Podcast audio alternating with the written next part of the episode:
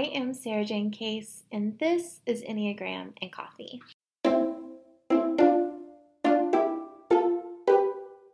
Hello, friends. Happy Thursday. I hope your day is treating you well. Today, we are discussing the lines of stress and rest for Enneagram Type 1. But first, today's rosebud and thorn. My rose today is that my husband reminded me that I can actually ask him to do stuff. I had like this long list of stuff to do today, and I'm not feeling great. And he was like, You can actually just like ask me to do some of those things. And he did, and it was a real gift. Small but beautiful. My thorn is another TMI, so if cycle stuff makes you uncomfortable, you can skip on through this section. But I started my new birth control mid cycle and my body was like not into it. We're not doing that. So I have had a few days of stomach cramps and which is actually kind of like they're less intense than my normal cycle. Like the first day I usually have really intense cramps, but I don't normally have them on more than one day and not a big fan. So just, you know, not not ideal. My bud is that tonight I'm going to be curled up on the couch with a heating pad, my head on my husband's shoulder, some dinner cooked by the one I love the most, and an episode of Downton Abbey. That's a fine evening, if you ask me. Okay, so let's get into the conversation about how the lines can look for Enneagram Type 1s. As a reminder, there are two lines moving to and from your number on the symbol of the Enneagram. One line moves to where you go in stress. So for type 1, that's four, and one line moves to where you go in rest. And for type one, that is seven. So let's talk about what that can look like specifically. So, one way to think about the stress line is as sim- signs or indications that you are stressed out. For every type, that initial sign that we are stressed out is actually the tightening of our grip around our primary type structure, meaning that type 1s may become increasingly type 1 in nature. So they may use their defense mechanisms as intensely as possible. So, for our reformers, that looks like workaholic tendencies, eliminating pleasure, a heightened inner critic. Their thinking here can also become increasingly black and white or right and wrong, good or bad. Now, if this strategy isn't sufficient, or potentially even when this strategy adds to their stress, type 1s move to type 4, which is the romantic. Now, at this level, the type 1s never really turn into a 4, but they experience the type 4 focal points through the lens of a type 1. So, this can look like fearing that their flaws will lead to their abandonment, the sense that they are the only ones concerned with doing things right to the point of desperation or deep sadness. At the low side of type 4, they may be consumed with their own suffering, convinced that they are the only ones suffering in this unique way, and could even lose sight of the meaning of life. This can also look like losing themselves in daydreams or fantasies about what life could be if only and this is where we talk about they don't really turn into a four, but they're approaching it through the viewpoint of a one. This type four behavior of kind of fantasizing or daydreaming about possibility of what could be if only they had something, whatever it is that they're missing. For type one, this focus of attention could be like, if only my partner would do what I think they should do, then our life would be perfect. If only we could tweak this one thing, then it would be just excellent, right? Everything would be great if only we could improve this little thing in our life.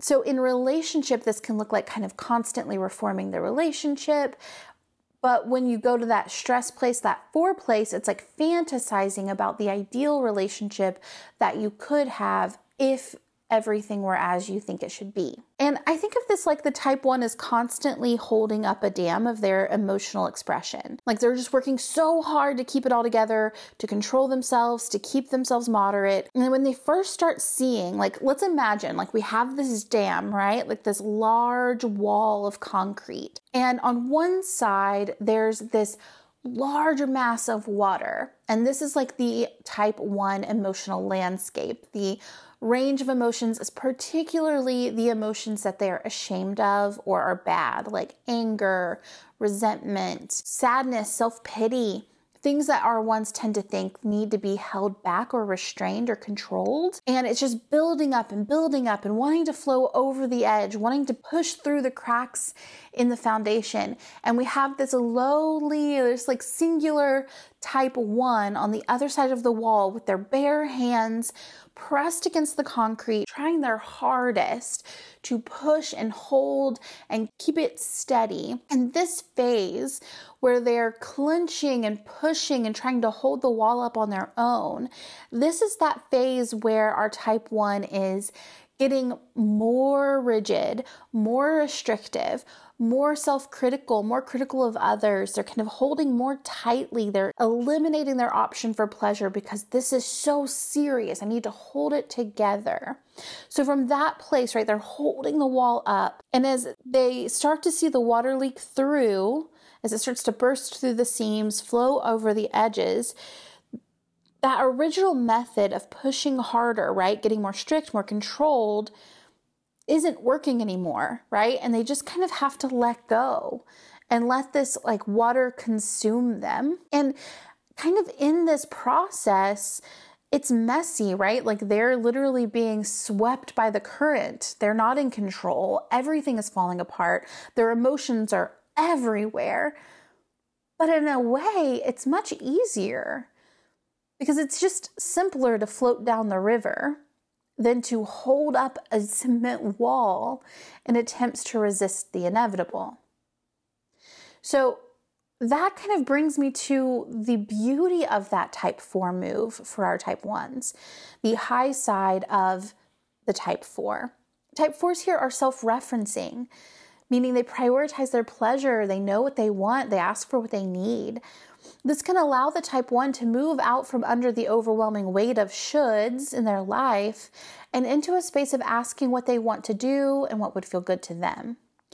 This move also allows the type 1 to authentically move through their emotions instead of suppressing them, pushing them down.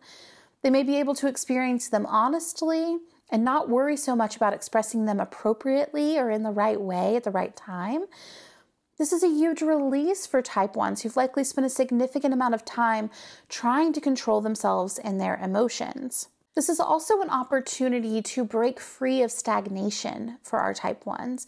So, intentionally getting creative, letting your emotions out regularly, especially your anger.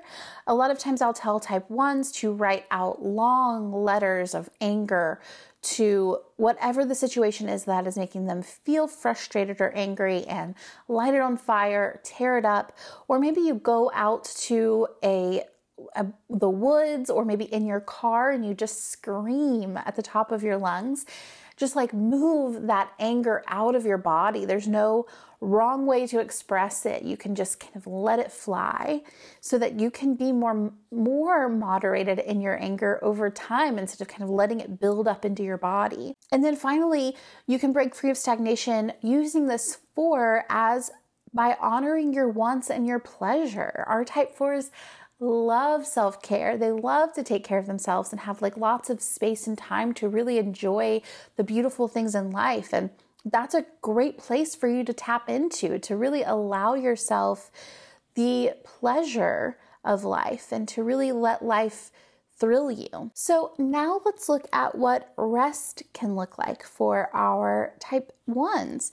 Now, in rest, our type 1s move to type 7. There's one way to think about this, which is that when you feel safe or at ease or generally rested, these are things that may show up. You may feel capable of allowing more fun, play, or spontaneity into your life. You may be less black and white, more open to varying perspectives and possibilities. And when you're safe, type 1s may feel more curious, optimistic, and interested in differing viewpoints. You also may focus more on like what you wish you could do, what you want to do versus what you feel like you should do. A lot of type 1s say to me that they have a vacation version of themselves, like they're like a full on 7 when they're on vacation because all of the normal responsibilities that they're carrying in their day-to-day life are pushed aside and they get to be free and playful. They don't have to be the one to hold it together. They don't have anything to improve or fix. They get to just enjoy the moment. So that can be an indicator of your rest or your safety. You can also use this awareness of the lines as a way to intentionally infuse self care or what we like to call deep rest. Not like just like I'm sitting here and I feel rested, but like intentionally infusing deep rest in. So, for our type ones, that could be scheduled spontaneity, meaning that once a week or once a day, you have a time where you get to just do what feels best to you and feel good in that moment based off of whatever you happen to want or need that day. Maybe you have pleasure practices, and I know that even saying that may make a lot of type ones' cheeks go hot, like pleasure practice.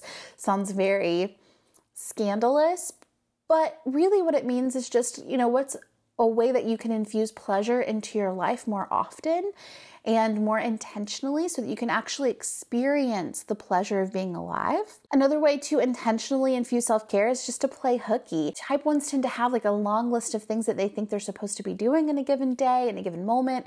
There's always more to do, always more to improve. And so if you can look at that to do list of yours and just say, does this have to be really done today? Or can I take the rest of the day off and go do something frivolous or playful or fun? That is a really good way to show love to yourself. Also, just generally laughing and enjoying yourself, watching something really funny, getting carried away, spending time with a friend who makes you laugh till it hurts, like getting into that space. And also learning a new skill or something like random that you've always wanted to do. This is a thing that sevens do so well is just becoming kind of good at a lot of things. Like, oh, this seven happens to also have a pilot's license while also having been a trained photographer, while also having worked as a nurse, you know, like some random time. Uh, that is kind of the seven mentality of just like, I want to experience everything, be everything. So, our type ones, can kind of intentionally tap into that energy by thinking of some skill or thing that you've always wanted to do but you've never given yourself time to do, it can really allow you some deep rest that is productive rest, like a rest that feels more nourishing because you know why you're doing it. Now, I want to say we often think, "Oh, this is when I'm healthy. I look like a 7 when I'm healthy." And it's it's not really like that, right? Like this is where we have indication that we feel safe or that we're taking care of ourselves or it's information of how we can tend to ourselves. But also, there's a low side of this move. When we kind of overdo it we can be a little bit stagnant. You know it's kind of how we get to the point where we're not challenging ourselves enough. And what this can look like for type 1s is that they may fear a loss of control, fearing that, that like all hell's gonna break loose. Like if they let themselves fully rest, they may fear that means that they'll never recuperate. Another way that this can kind of happen for our type 1s is in, in trapdoor behavior, meaning they privately do things that they condemn publicly. So they may like temporarily escape into what they would consider bad behavior instead of working on like truly releasing the idea that they're shame and pleasure, right? So they're kind of secretly escaping into these things that they publicly say are wrong because no one can really hold the dam up, right? Like no one can work that hard at being alive without a little bit of release. But sometimes our ones are getting that release kind of on the down low. this sounds like way more scandalous than I intend, but let's say we have a type 1 who says drinking Coca-Cola is awful for you. It's so bad. No one should ever do it.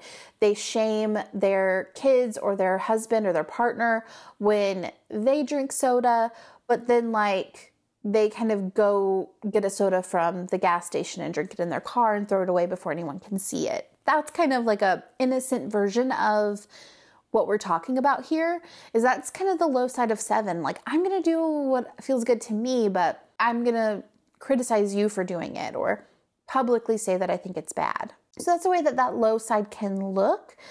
But I hope this is so helpful for you. I hope this is a little bit of a stepping stone in your understanding of self and others today. I will say this is a map, this is information, and you will need support getting to the place of like, how do we actually do this work? How do I use these things intentionally?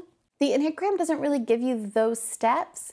So, if that's something that you want, if you're like, what's next? I recommend going to therapy or you can join me in the Brave Collective, or ideally, you could do both. I mean, everybody's situation is so different, but in the Brave Collective, I give you tips and tools for balancing rest and self care along with productivity and doing things. I have a lot of type ones. So if you're like, I want support in the process of kind of releasing my stress and intentionally resting, we would love to have you.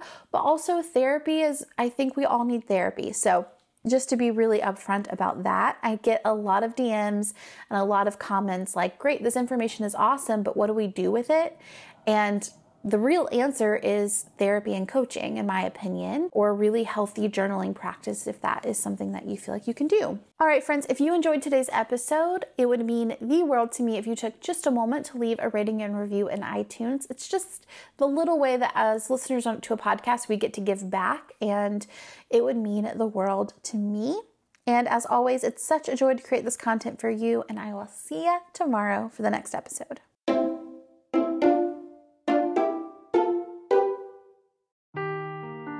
Seeking the truth never gets old. Introducing June's Journey, the free to play mobile game that will immerse you in a thrilling murder mystery. Join June Parker as she uncovers hidden objects and clues to solve her sister's death in a beautifully illustrated world set in the roaring 20s. With new chapters added every week, the excitement never ends. Download June's Journey now on your Android or iOS device or play on PC through Facebook Games.